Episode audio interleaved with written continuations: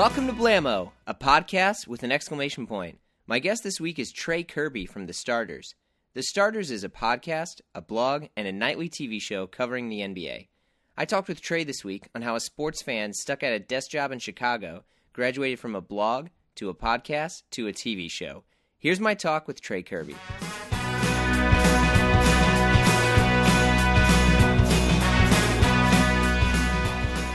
Are you there? Let it rip. All right. nice. All right. Well, Trey, well, first off, thank you so much for coming on Blamo. Uh, love it, man. I'm very happy to be doing so. Thanks. So, there's a ton of stuff I'd like to talk to you about. Uh, mainly about how you became a cannonball expert and how you got onto the starters and how you became this blogger. But uh, let's go back to the beginning, like most stuff. Sure. Get the backstory, get the nitty gritty. Um, you're from Chicago. Well, that's a Uh-oh. bit of a misnomer. I, st- I tell people I'm from Chicago because I'm actually from a tiny town called Plano, Illinois. That's 45 minutes from Chicago, probably. Um, Oh, I a know kind Plano. Of, how do you know Plano, Illinois? The only thing Oh. anybody knows Plano, Illinois for is a lot of people do. is I lied. I know Plano, Texas. Plano, Texas. That's the famous Plano. But Plano, Illinois, I will say, is the world's largest producer of plastic tackle boxes. Shout out to Plano Molding. If you look at a fishing tackle box, it probably has a P logo on it for Plano. and also, I mean, shout out to the 90s. If you had a caboodle back in the day, Oh yeah. that was also straight up Plano Molding. So that's what my hometown is most famous for. I had a caboodle. It It's a lot fun. easier to say, yeah, I'm from Chicago, and having people know where that is, as compared to explaining, you know, the backstory of injected molded goods. Did you grow up with a lot of plastics or something? Be- being that you're from this this plastic town. uh, I don't know. I don't know what a standard amount of plastics is, but I would say everybody I know growing up had a tackle box from Plano Molding, and also probably someone else in their family had a caboodle. You know, whether it's the store like beads or jewelry or you know just various knickknacks. Yeah. So yeah, I would say I was probably right on line with the standard two plastic things. So you're, you you grew up But- classic Midwest life then. Straight up plastic Midwest life. Yeah, that's exactly right. yeah. Um. Well, how did you how did you get into like sports and basketball? I mean, and you know, I mean, we'll get into blogging and stuff later. But was it was it like a family thing to be, you know, because you're a tall guy. Um. Oh yeah. Um, my dad was a basketball player for sure, and I remember going to the gym with him a ton when I was a kid. And What do you mean, I like remember- a kid, like 12, 13, or like seven? oh, I mean like five. oh, you know, like very Okay. very young. I remember. I remember my dad taking a knee to the mouth and breaking his tooth when I was seven years old. That's like that's kind of the yeah. It was pretty bad. He's he had to get half of a, his tooth replaced. It turned out. wow. Uh, you know, guys just trying to make impressive moves out in tiny towns. Doesn't always happen to go down as smoothly as you would imagine. But I mean, growing up as a kid, my first favorite sport, no doubt, was baseball. I was my dad was a huge Cubs fan, and I can remember a time playing with him in the front yard. We're playing baseball, you know, whatever, and he calls me by my actual human name, Trey, which you know he should as my dad. And I got so mad at him, I had to run inside crying because he hadn't called me Ryne Sandberg. because Ryne Sandberg at that time was my first favorite athlete, no doubt about it. But Really? I would have pegged you for Nolan Ryan or something, no? Nolan Ryan, come on, man. Ryne Sandberg's out there every day with the curly hair, fielding his position, hitting for power from the two bagger. Pretty impressive stuff. Yeah, I guess you're right. But uh, also at that time, it was like the Bears had been good. They had Ditka. They had recently won a Super Bowl. So my dad's also super into the Bears. And of course, Michael Jordan's on the Bulls. So, Yeah. you know, late 80s, early 90s was kind of a, a good time to be near Chicago to be a sports fan. And I know my dad was super loyal to those teams. So those are the teams I definitely grew up rooting for. And that all started very, very young. And then, you know, from there it was just whatever else is on peripherally. Well, So, that's like uh, the that's what it's about. trifecta of sports in the sense that you know you grow up. I mean, I'm from St. Louis, which is not too far, but we didn't have a basketball team. We didn't have a football team until way later. Um, you know, which now they don't even have anymore. The Rams are back in Los Angeles. Um, so yeah, I mean, it was just the Cardinals, which I don't know. I've never been a huge baseball fan, and so I mean, I, you know, I think every single kid at we're about the same age, but every single kid your age and my age were huge, you know, Bulls fans, specifically Jordan. Um, did you get to go to any any games? Like, did you see Jordan play? Yeah, I'm happy to say I got to see Jordan play in Chicago Stadium, the old Bulls Stadium, and in the United Center.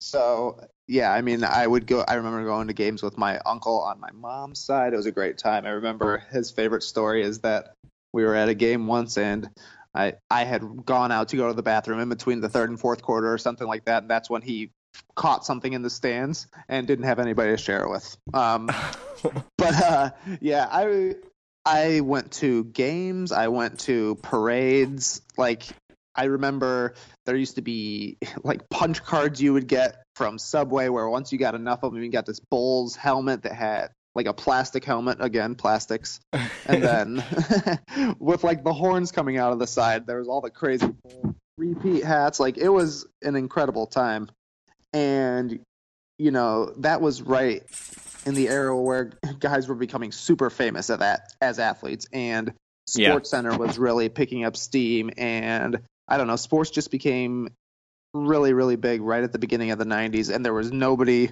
that was bigger than Jordan. Yeah, so sure. it was just, I don't know. It's funny to think back how many different memories I have are based around watching Michael Jordan play basketball. Yeah, I mean, my I didn't get into Jordan until video games. It was like video games that got me into sports because you know I grew up my you know families were all you know musicians and pastor and stuff like that, so there wasn't that much sports going on. So I always get envious when I hear the fact, you know, someone grew up in a in a home where sports was really like central to, you know, that's that's that's what the family talks about is is sports. So I'm definitely jealous. Well, it's funny you say that because both my mom and dad, well, they actually met at a Christian college, Lincoln Christian College in Lincoln, Illinois. They both grew up in, you know, religious families, and my dad was a pastor. My mom was a choir director. What? I come I from no a idea. family of pastors. Yeah, for real. Um, but it's it's a little bit the same way in that the a big entertainment factor is sports, you know, because maybe you're not going out as much. Maybe you're not uh, going out to party, so to say. Um, right. So you know, sports can take on a, a big a big part in that, and I think also, you know, in a small town, I think there's a sense that sports are probably more important than they should be. Right. So I think uh, all those things together probably contributed. So young Trey Kerby, he's watching Jordan. He's losing his mind. And did you stay in uh in like the Chicago area or the the Plano area, uh, or did you go to did you leave for school somewhere, or what what happened then? I was in the Chicago area up until I moved away at 27. Okay. So yeah, I went to school in Lisle, Illinois, which is you know 10 minutes outside of Chicago, and then lived in Lombard, Illinois, uh, where I still own a house if anybody's looking. Um, oh, nice. Yeah, if anybody wants to buy a stupid house in Lombard, feel free. Um, well, you're not going to help if you call it a stupid house. Oh, it's actually a wonderful house. You know, yeah. if you're looking for uh, a first place after you've been married, it's beautiful. It's awesome. There you go. Um, so you know, I'm making the pitch now. nice. Uh, but yeah, so I've been in the Bulls area. You know, from the Jordan era to the terrible, terrible Bulls era where they won hardly any games for a bunch of years to the Tyson Chandler, Eddie Curry, the Ben Gordon Bulls, the Luol Deng Bulls, and the beginning of the Derrick Rose Bulls, and then that's kind of when. That's when you away. pieced. Well, that's that's a yeah. good segue. So, when did you start blogging? Because you left because of a you know a blogging job, which we'll get into. But what you know, because I was trying to do some Trey Kerby digging and hmm. stumbled upon the blowtorch, right? And was that 100% you?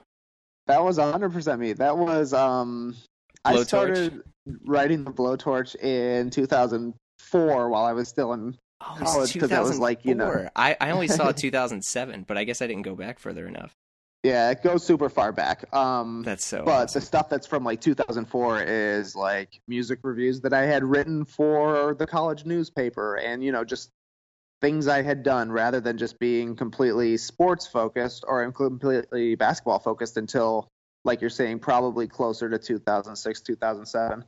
But I started writing like blogging because there were like articles in Rolling Stone about blogger.com and I was like, "Hey, you can write stuff here." yeah. It's like, "Okay, I'll try that." So I just um you know, started doing that and just had fun. Where did the name the. Had- blowtorch come from? uh, I was trying to think of a name for it, right? So I was just, you know, thinking of names as anyone does, and I remember having a conversation with my friend Zach. Uh, if we were Spice Girls, what would our Spice Girl name be? And I thought I wanted mine to be Blowtorch Spice. So Yeah. uh, that's where the name came from. Oh, that makes perfect sense. yeah, exactly, right? I don't know. It sounds cool though. Um, oh no, it's a fire name. but the backstory No of it intended. is pretty silly. Uh, but um, yeah, so probably like 2007, I'm working at a desk job that I hate and have a lot of time at a computer by What? myself. Yeah. So it's and kind of like that's the the era when sports blogging was really gaining steam and Deadspin was really making a cultural impact and right. I don't know, things were just growing like crazy. And I was like, hey, I can try this. I've been figuring out how to do this for years, so let's give it a shot. So you start doing that, and I mean, because I think the great part about blogs, specifically Blogspot, is it becomes this sort of digital portfolio. You know, I mean, I had a blog, and I think it was hosted on Media Temple, and I, you know, one day I forgot to pay for it, and it's all gone now. And I think there might be stuff you can get, but you can't get it. And you know, Blogspot was Google or Blogger or Blogspot. That was all Google at the time, and so all that stuff is still there. And I think it's this, you know, incredible sort of digital portfolio and and time capsule as to what was going on. You know, I mean, I flipped through some of the old articles, and you were writing about, you know, Jerry Sloan's jazz, and and uh, there is this recurring writing voice that, you know, changed a little bit uh, throughout the theme, but you you really wrote in this this sort of like what is going on here, you know, uh, very explanatory. Uh, like for someone who wasn't an NBA fan, which I thought was really cool um, because you know a lot of that stuff I was like, oh, I think I remember that player. Like, where did that voice come from, or was that just kind of natural? I don't know. That's a good question. I never really think about that. um, but I would say that, you know, people that influenced me, no doubt, were Chuck Klosterman, who I think was a, a big influence on a lot of people around our age, probably. And, Yeah. like, I remember reading Sex, Drugs, and Cocoa Puffs like a thousand times during college. Gotcha. So, you know, that no doubt seeps into it. Um, but then also, guys online I thought were really innovative. And I loved the way that, like, Kelly Dwyer was one of my favorite writers, and Carles from Hipster Runoff was one of my favorites, and my Oh, favorite was um, Gabe Delahaye from Videogum.com. I thought that was just the funniest website on the internet, and I don't know, I just love the way he ran things and the way he commented on stuff, and I don't know, it was just very, very a mishmash of those guys put together, and it's just uh, you know, it comes out explanatory, I suppose. Yeah, no, I mean it's great. I, I seriously sat on it for a couple hours just flipping through um, old posts of yours. It was it's awesome, and I did notice the sort of Vice-ish Photoshop skills, which I think now you know it's like the Tim and Eric look, the you know Vice kind of do's and don'ts look. Did you you know were you just one of those other guys who was like, oh crap, I need content. I'm going to do this you know the self teach Photoshop look, which you know now people spend years trying to emulate. yeah, basically, I just wanted to be able to make my own pictures, and that's kind of how I've always figured out how to do things. Is when I see something I want to do, I just learn what I can about it to be able to do it, and then work with it in that way. And that's exactly where learning anything about Photoshop came up came about. I remember when I first started running the blowtorch at all, I did all of my pictures in Microsoft Paint. Because- Yes. partially because I was at um at a work computer, but also because I didn't know how to do anything else. So I I realized that if you want to make the things you want to make, you know have to know how to make them. Yeah. You have to know how to technically actually do it. So, you know, I think it's everyone- the internet. You can find out how to do everything. So you can say you want to cut out a bag of popcorn and put it in somebody's hand. You figure out how do I cut out something from a Photoshop, and you Google it, and there's an uh, tutorial that will explain everything to you in 10 minutes, and then you know it forever. yeah, So it's great. I think everyone can kind of remember where they were when they learned the clone stamp tool and the magnetic lasso. And it's yeah, like it's huge. That magnetic lasso will change your life. Yeah, yeah. Because my thing was like, how do I, you know, put some sort of, you know, gaudy image or gold chains? How do I make people look like Master P? Was my thing. I just wanted to make everyone look like Master P. That'd be actually a really good app, I think. The Master P app. You just put it on and, and Put it gold you say, chains "Ah." and gold chains and big, big fonts that everything was blinged out. so good. So, um, you were writing for Blowtorch, and then did other journalists or other sort of news outlets reach out to you? Because I mean, you did write for some other places. Um, I think you know, w- was was it Yahoo's Ball Don't Lie? Uh, yeah, that's right. Um, a few things to say about that, I guess. Uh, sure. during this era, it was it was pretty common to you know reach out to people who were uh, making waves in the blogosphere. So you know there was a great community and a great connectivity between guys like Kelly Dwyer, who ran Ball Don't Lie for a time, and Skeets, who I work with now, who ran Ball Don't Lie for quite a long time. Um, and so when they when things were just starting with Ball Don't Lie originally, Skeets at the time was doing the Basketball Jones, which had just started with Tas, hmm and you know he was writing on the side for for their website. So I would send him links of things I'd done, and he would check it out and be like, haha, and then you know post it. So you know there's just a bit of a friendship that develops, and you know it kind of turns into, hey, you're doing something. You want to do it together? You want to try something for us? And it just builds from there and there, and you just figure out the people who you have connections with. Um, so yeah, that kind of just meeting those people and you know reaching out uh, really led to me being able to try and work out something else with them. Right. So they, what year was that when they reached out to you, and as far as like coming on and moving to Toronto? I mean, how how long did the did the Basketball Jones kind of exist before you you come on full time? They started in 2006. Um, Okay. And I think by 2007, maybe maybe late 2007, uh, Skeets started running Ball Don't Lie for Yahoo. And at that time, they took from they took the show from being an audio only podcast to being a video podcast. And you know, every day, maybe 12:30 or something like that, they would post their video show on Ball Don't Lie. So people were getting pretty familiar with Ball Don't Lie, and Mhm. Ball Don't Lie was growing. The Basketball Jones was growing, and I had been a pretty active member and helper with the live blogs, which were also a huge thing back in the early days of Ball Don't Lie, back before Yeah. Twitter really made everything a live blog. It Right. was like revolutionary for, to be able to host a chat room about a basketball game. Right. It's hilarious. Um, but anyway, so you know, uh, things just continue to grow from there. He asked me to do a weekly or maybe bi-weekly column. You know, just kind of however often things came up, called Phenomenal Swag, which was, uh, you know, random weird things to find on the internet you could buy. So you know, it'd be like DJ White's rookie card or a fifteen hundred dollar leather basketball. You know, something just ridiculous that I Like the sharper image various- for sports fans. Exactly right. Um, so I, I was freelancing with him, and you know, just maybe a couple of times a week, maybe every other week, just however often it came, and that kind of became a regular thing. And in 2010, the job I was working, the desk job, the company closed down our branch, so I was unemployed. And This was what sort of job was that? Was it like finance or something? Or Uh, pharmaceutical research. oh, okay, gotcha. Yeah, uh, people always think it's funny that my college major is health science. That's what my degree is in. I went to school to try and be a doctor, and it didn't totally work out that way.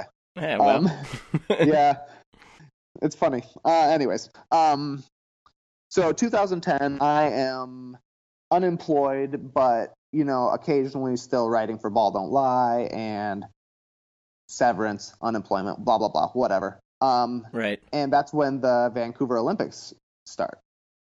Oh, so I remember the. Vancouver Olympics, I had a relationship with Yahoo at this point from freelancing with them. So they uh, hired me to run their Olympics blog called Fourth Place Medal, which I did in 2010, and it was fun and it was awesome. And it was my first like full time writing job, but it was only for a month because that's basically however long the Olympics are. Yeah. So, so um, funnily enough, at the time, the Basketball Jones sells to the Score in Canada. They're selling their show, so they're going to be able to go there and make their show for the internet and for TV. So Skeets is leaving Ball Don't Lie, and I am running fourth place medal. So he said, "Hey man, they're hiring us. You should try for you should try for editor of Ball Don't Lie." So I did. Um, and I got it, and things really went well. And then in October 2010, the Basketball Jones guys asked me to come aboard and and appear on their show once a week and run their website. And a year after Oh. that, they moved us to Toronto. Wow. Okay, so I'm just going to kind of re- retrace some of the steps here. So you actually went and you inherited Skeet's job at Ball Don't Lie via Yahoo, and then Mm-hmm. kind of like make your way as appearing on Basketball Jones. I, I for some reason in my head, I thought you just were like whoop and just went straight to TBJ. Um. Yeah, there was a brief, I don't know, not brief, probably nine month period where I ran Ball Don't Lie. And at the time, that was like my absolute dream job. I loved running Ball Don't Lie. I loved having control and full time work as the head guy for Ball Don't Lie. It was awesome. It was so much fun working with Kelly Dwyer and Dan Devine and Eric Freeman. It was great.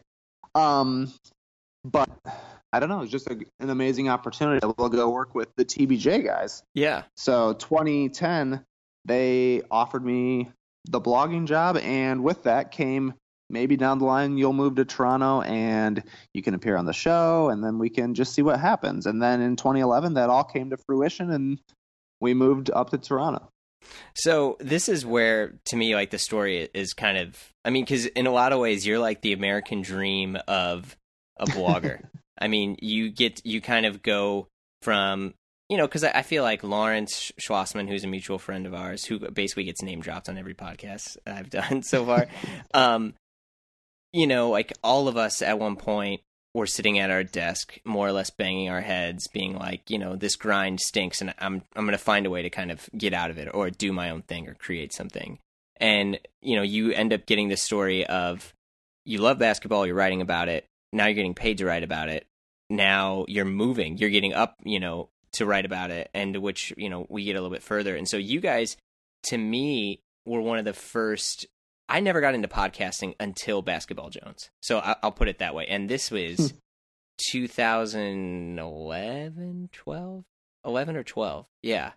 Um, cause I, yeah, I was still at Beggars at the time, but yeah. So, and I was really getting into the NBA because I was living in Brooklyn and the Nets were coming over, you know, I'm like a few blocks away from the stadium and you guys nailed the format to me. And I know like this, you know, I, I don't want to give too much praise here, but like the format was perfect and and the voices were great and you know it became it's funny because i sent it to my mom who's also a mutual friend of ours patty kmo and Yeah. she was like yeah this reminds me a lot of the radio shows that i grew up with and the fact that you know the voices of between skeets and tas and and lee and you were all very distinguished but there was never too much talking over each other there was never you know everyone had their own unique voice and opinion how did this just happen overnight i mean or was there a lot of work that went into this or Well, that's a long story, kind of. Um, Oh, okay. and Tas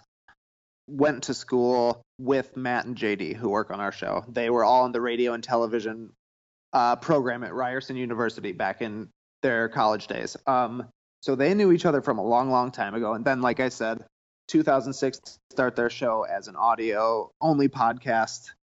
And by the first time I'm doing anything with their show, it's 2010. So they had four years of doing episodes together. So the show, I mean, lives and breathes with them because the chemistry between the two of them is just undeniable. They're just perfect together, and that's why I became such a big fan of the show originally, and that's why I love working with those guys. So I think that that chemistry, I don't know what it was like when they were, you know, in college or what it was like when the show started, but seeing it when the show started and having lived it now, it's it's just great and they're just great together. So I think that they are really the basis for everything else that goes on, which then allows Lee and I to, you know, have our own pers- perspectives too, because we're not going to be exactly like either one of them. And I think that they just do a great job of slowly bringing you along. Because I remember when I first came to the show, I would pop in for, you know, two or three lines an episode, probably. This, yes, this would have been in 2011, just pretty every once in a while. And then the next season, I was in the room doing a little bit more and being, you know, a bit more of a regular member, I would say.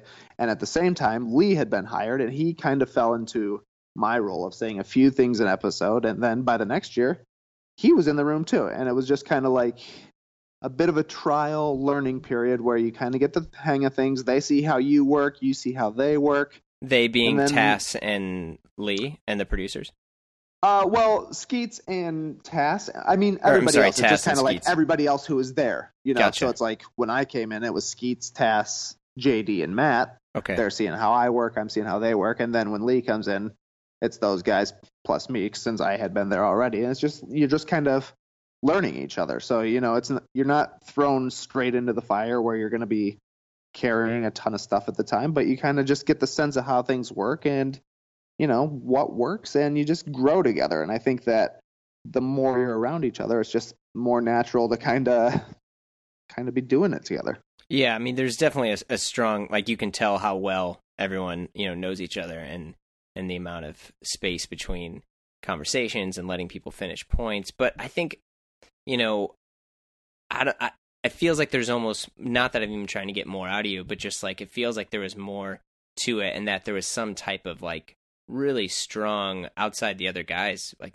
model or production guide that you guys used because there, your podcast went you know i mean because there's tons of sports podcasts at the time you know i mean i think what like you uh the basketball jones now the starters and what men in blazers are some of the only you know outside of the whole grantland network were some of the only sports podcasts that i could even handle you know i mean because otherwise it was just you know, and I know that sports radio goes back, you know, to Colin Cowherd and all and all that stuff. But even then, it, it's kind of obnoxious and it, it gets political. I mean, were were there any rules that you had of, you know, okay, we're never gonna say this, or we're never gonna give our opinion on this or this, you know, or did it just kind of flow?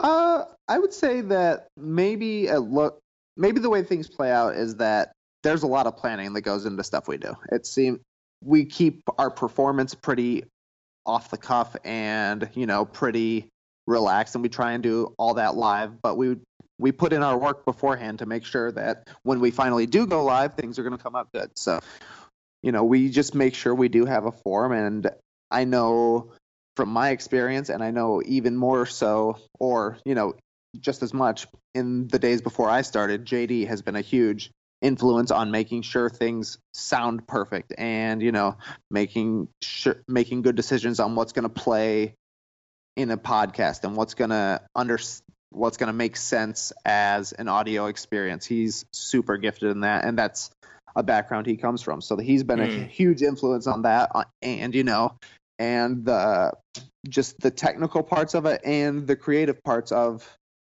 you know just the audio experience. And yeah, because if you haven't listened to some of the stuff, if if you're listening to the podcast right now, there's always these kind of audio drops that are hilarious. like it's like a soundboard that you guys have just at the ready. well, that was great. Back in uh back in the score TBJ days, we did have a soundboard.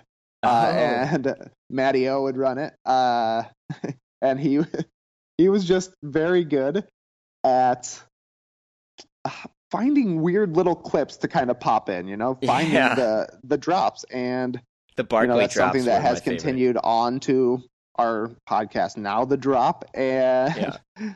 yeah i remember them the the score built us a soundboard so that people could you, you know click around and play their favorite drops and there have been some great ones lost to history unfortunately but i know that that's something that matt and jd both picked up from uh, radio shows they listen to because they always just love those little sort of you know toss in things that make things a little bit different. And I think that they tend to play pretty well. Yeah, yeah, for sure. So 2013, 2012, 2013 happens, and you guys get purchased, correct? By NBA or by the NBA, Turner. What? Yeah, that's right. 2013. 2013 was a pretty crazy year. Uh, 2013 in Canada, the Score decided to sell their television uh, network, which was the Score, Mhm. to uh, uh, to Sportsnet. So they were just sold to a, a bigger sports company, but they were going to keep the web business for themselves, and that kind of left us without a home. It was, you know, are we going to take a step back and not do TV anymore and just be back online, or are we going to continue to kind of move forward? And at the same time, we had developed a relationship with NBA TV uh, via doing small videos for them that they would use during game time Mhm. during the, I guess this would have been the 2011-12 season. Yeah. So we knew they knew who we were. We had done some work for them and kind of showed them that we can make stuff. Um, so it was uh, awesome and to learn in the summer of 2013 that we were going to be moving to Atlanta to work for NBA TV, where we have been since then. Yeah. So, and I mean, and th- that show has evolved a ton too. Because I remember, you know, I remember we were texting and you were like, yo, keep this on the DL. I think something may be happening. I can't tell you too much. And I was like, what? what what's he doing? And then out of nowhere, boom, you know, you, you guys, you know, you come back to the United States because you were in Toronto and then you guys get this TV show. And I remember watching the first episode, and it was almost like you guys went, and I mean this in the best way, like the Jimmy Fallon route, and that it was kind of, I know, like, because I don't have cable, I haven't had cable really ever, but you were online first, right? Um, it was like you were on YouTube first, or or you could you could be streamed on their site first. I think. Oh, way back when in the TBJ days? No, no, no. I mean in the NBA TV days. Oh, NBA TV days. Well, when we started our first season, we basically we're just able to put up clips from our show online, which were typically on NBA.com, sometimes on YouTube. But this what that was during the 2013-14 season. Um, we had a one-hour show. You know, I think it. We would live stream every day from yeah, that's what it was. It was a we live filming- stream. Yes. yeah, you could watch the live stream without commercials while we were recording it from I think it was noon to one, and then it would air that night at six o'clock or whatever. Um, so that was that was kind of fun. We always strive to do live because we just think that you give a looser performance, and you know it just turns out better. Um, so that's why we live streamed, and it was really cool to be able to actually show people that we were making the show while we were making it. Um, Yeah. and then circa 2014-15 season and we finally were able to put our full episodes up on the NBA's YouTube channel and that's just been awesome. Yeah, I mean, it's I. That's how I end up watching it. You know, I watch it through YouTube. But I think the the cool part of that is, you know, other friends of mine who are really into sports and and also you know uh, have like tried to do podcasts or things before. One of the you know most difficult things of trying to do a sports podcast or even a music podcast is the rights and the licensing to you know if you're referencing a game that happened there's a oh, you know whatever, someone did this dunk or this person totally fell or Kyrie Irving just schooled this guy, you couldn't really show it. And I think one of the best things that you guys that got and the fact that you're working for NBA TV is you could rebroadcast that stuff like the like Oh, you know man, ESPN. we it was so cool.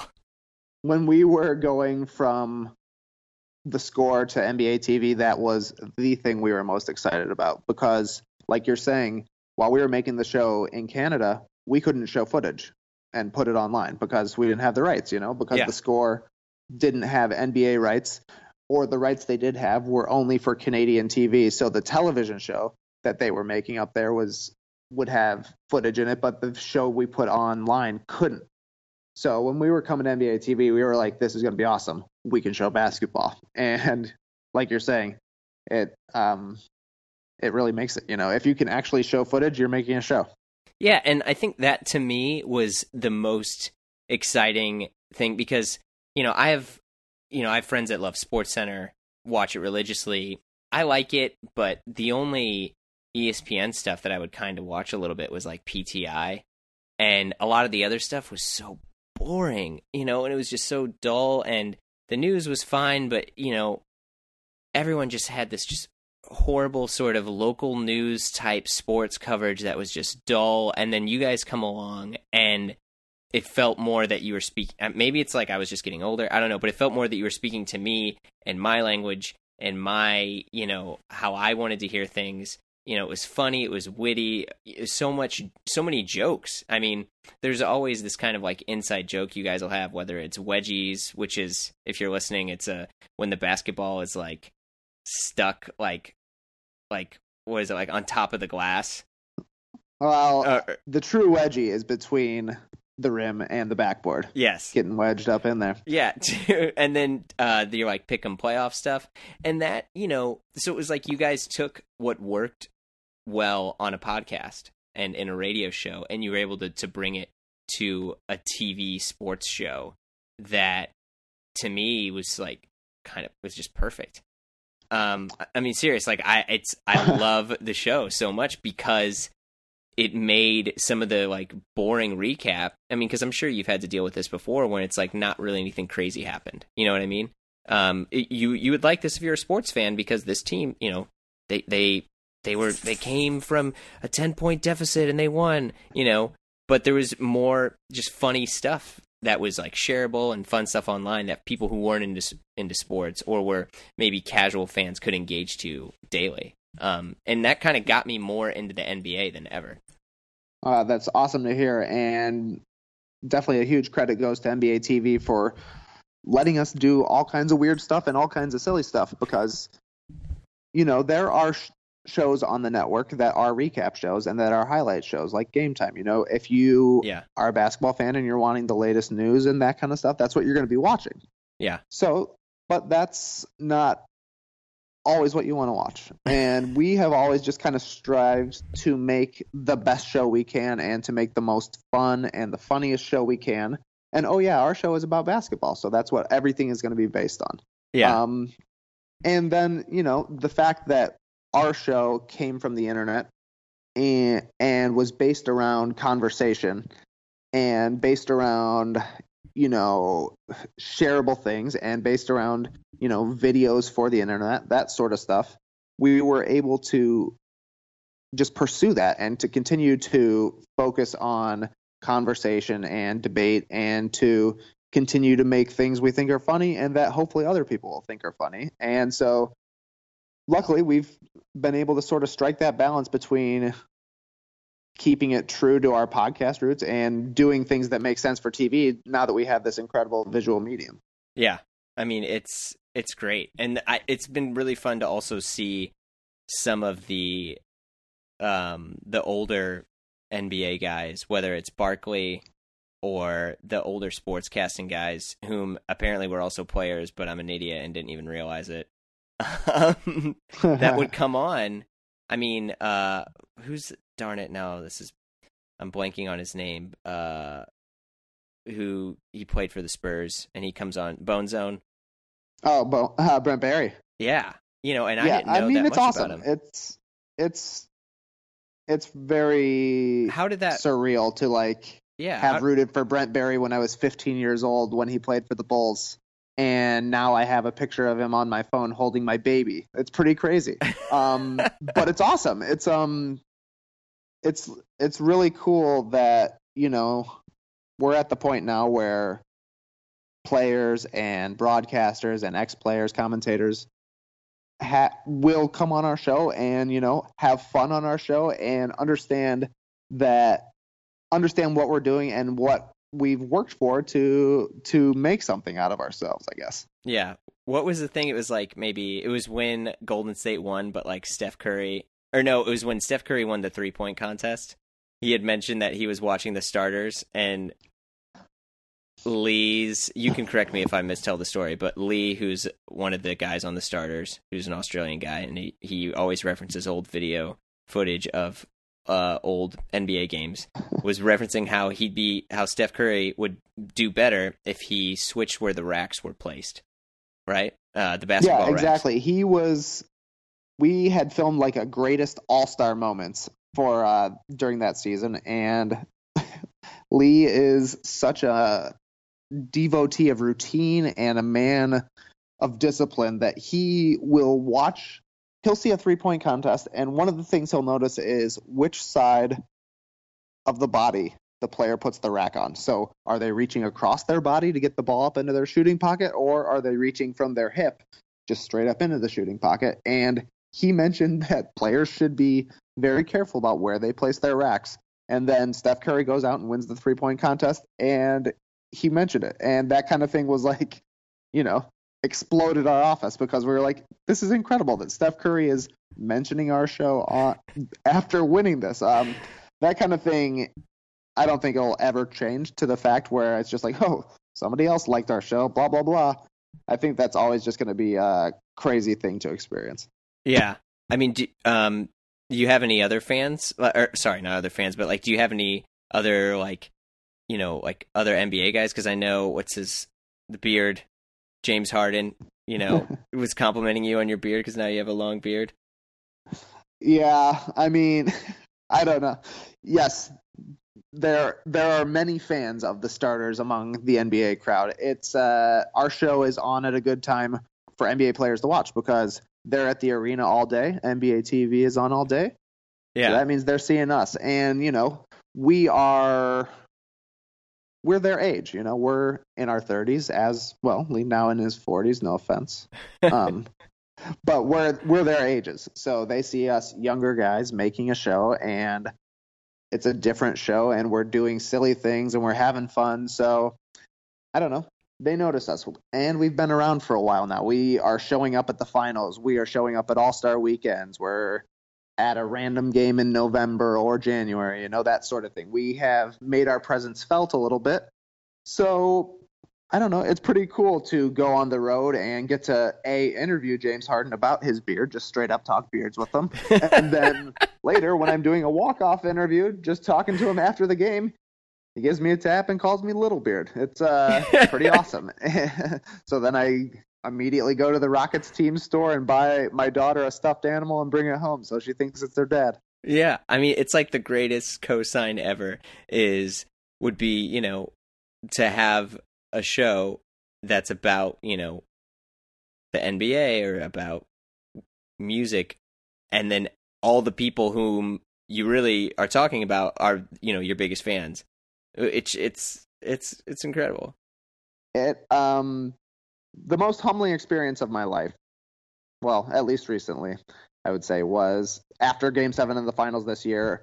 Uh, the way things worked out, I had secured access to the locker room after the game, regardless of who won, and it ended up being the Cavs, like you saw. So mm-hmm. this was a crazy, momentous yeah, moment, huge upset, and you know, just oh, huge upset. Way. Everything, yeah. LeBron's crowning achievement, and so I'm in the locker room for that, which is just a an incredible thing to experience. And I get to go around with the camera and talk to all these guys and just say, "Hey, are you having fun?" Blah blah blah, whatever.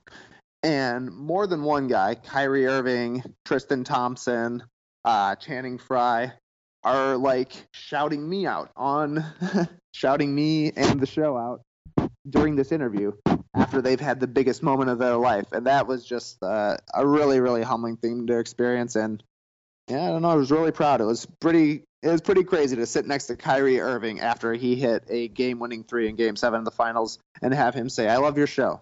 Yeah. Oh, geez. I don't. I, I guess I, I got to come back down to earth because I'm, you know, becoming like such a super fan, just reliving these moments and and putting myself in your shoes. So I apologize for my poor journalistic excitement or whatever. But so I, I want to kind of wrap things up. But what sort of stuff do you guys have? This will be your fifth season or fourth season on NBA TV. This is our fourth season with okay. NBA TV, and right now we're in the midst of our preview series, the 72 burning questions. Um, episode one came out just today. Uh, so oh yeah, peep it on YouTube. Um, but what else do we have coming up? We're going to be back to the TV show, 7 p.m. Eastern most nights. Um, NBA TV also comes up on YouTube as usual. And then we'll have the drop every single Friday. Nice. as our long form podcast, which uh, really speaks to our old podcast roots. But the big thing we're adding this year um, that I don't think has been totally announced. It's uh, and actually now that I'm thinking about, it, I'm not totally sure if I'm supposed to say it yet. well, you can say it because this isn't going to come out for another week. Uh, unless, well, I unless, still don't know what, but we got something big coming, Okay. and it's going to be on Twitter, and people are going to love it. Hopefully, Nice. Yeah, because I, you, uh, new set design, maybe? I can't say more. I can't say more. more. okay. Well, is there any other stuff that you wanted to mention or that I didn't ask you about? I just wanted to make sure we, we covered everything. Anything else that I wanted to mention that you didn't ask me about? I don't know. yeah. Uh, That's quite a few things. Any good Barkley stories? Because you and I have t- talked and hung out, and you've told me privately about funny Barkley stories. well, um, one of my favorite Instagram pictures is uh, Charles Barkley running his hands through my hair because he couldn't understand why somebody would like my hair like that, and you know he was just making fun, making fun of me and my wife while we were there. She's like, "Hi- he's like, how, how can you like this? What's what's to like about this?" She says, "It's sexy," and she, he says, "Come on," and she said, "Feel it." So he just ran his hand through my hair. oh my gosh. It was a great time. The guy is hilarious, and you know, every thing you've heard about him is probably exactly right. Um, he's an amazing guy and super generous and hilarious, and he is uh, just the nicest guy. That's awesome. Well, Trey, thank you so much for coming on. I hope uh, you enjoyed this as much as I did. I loved it, man. This was a great time. Thanks. All right, I'll talk to you soon. All right, sounds good. See ya. You've been listening to Blamo, a podcast with an exclamation point. I want to thank Trey Kerby for being my guest this week, and you can always keep up with him weeknights on NBA TV at 7 p.m. Eastern. If you like what you heard today, subscribe and listen to new and archive episodes on iTunes, Stitcher, Google Play, and TuneIn. Find me elsewhere on the web on Instagram and Facebook at Blamo Podcast, or send me an email at blamopodcast at gmail.com. See you next week.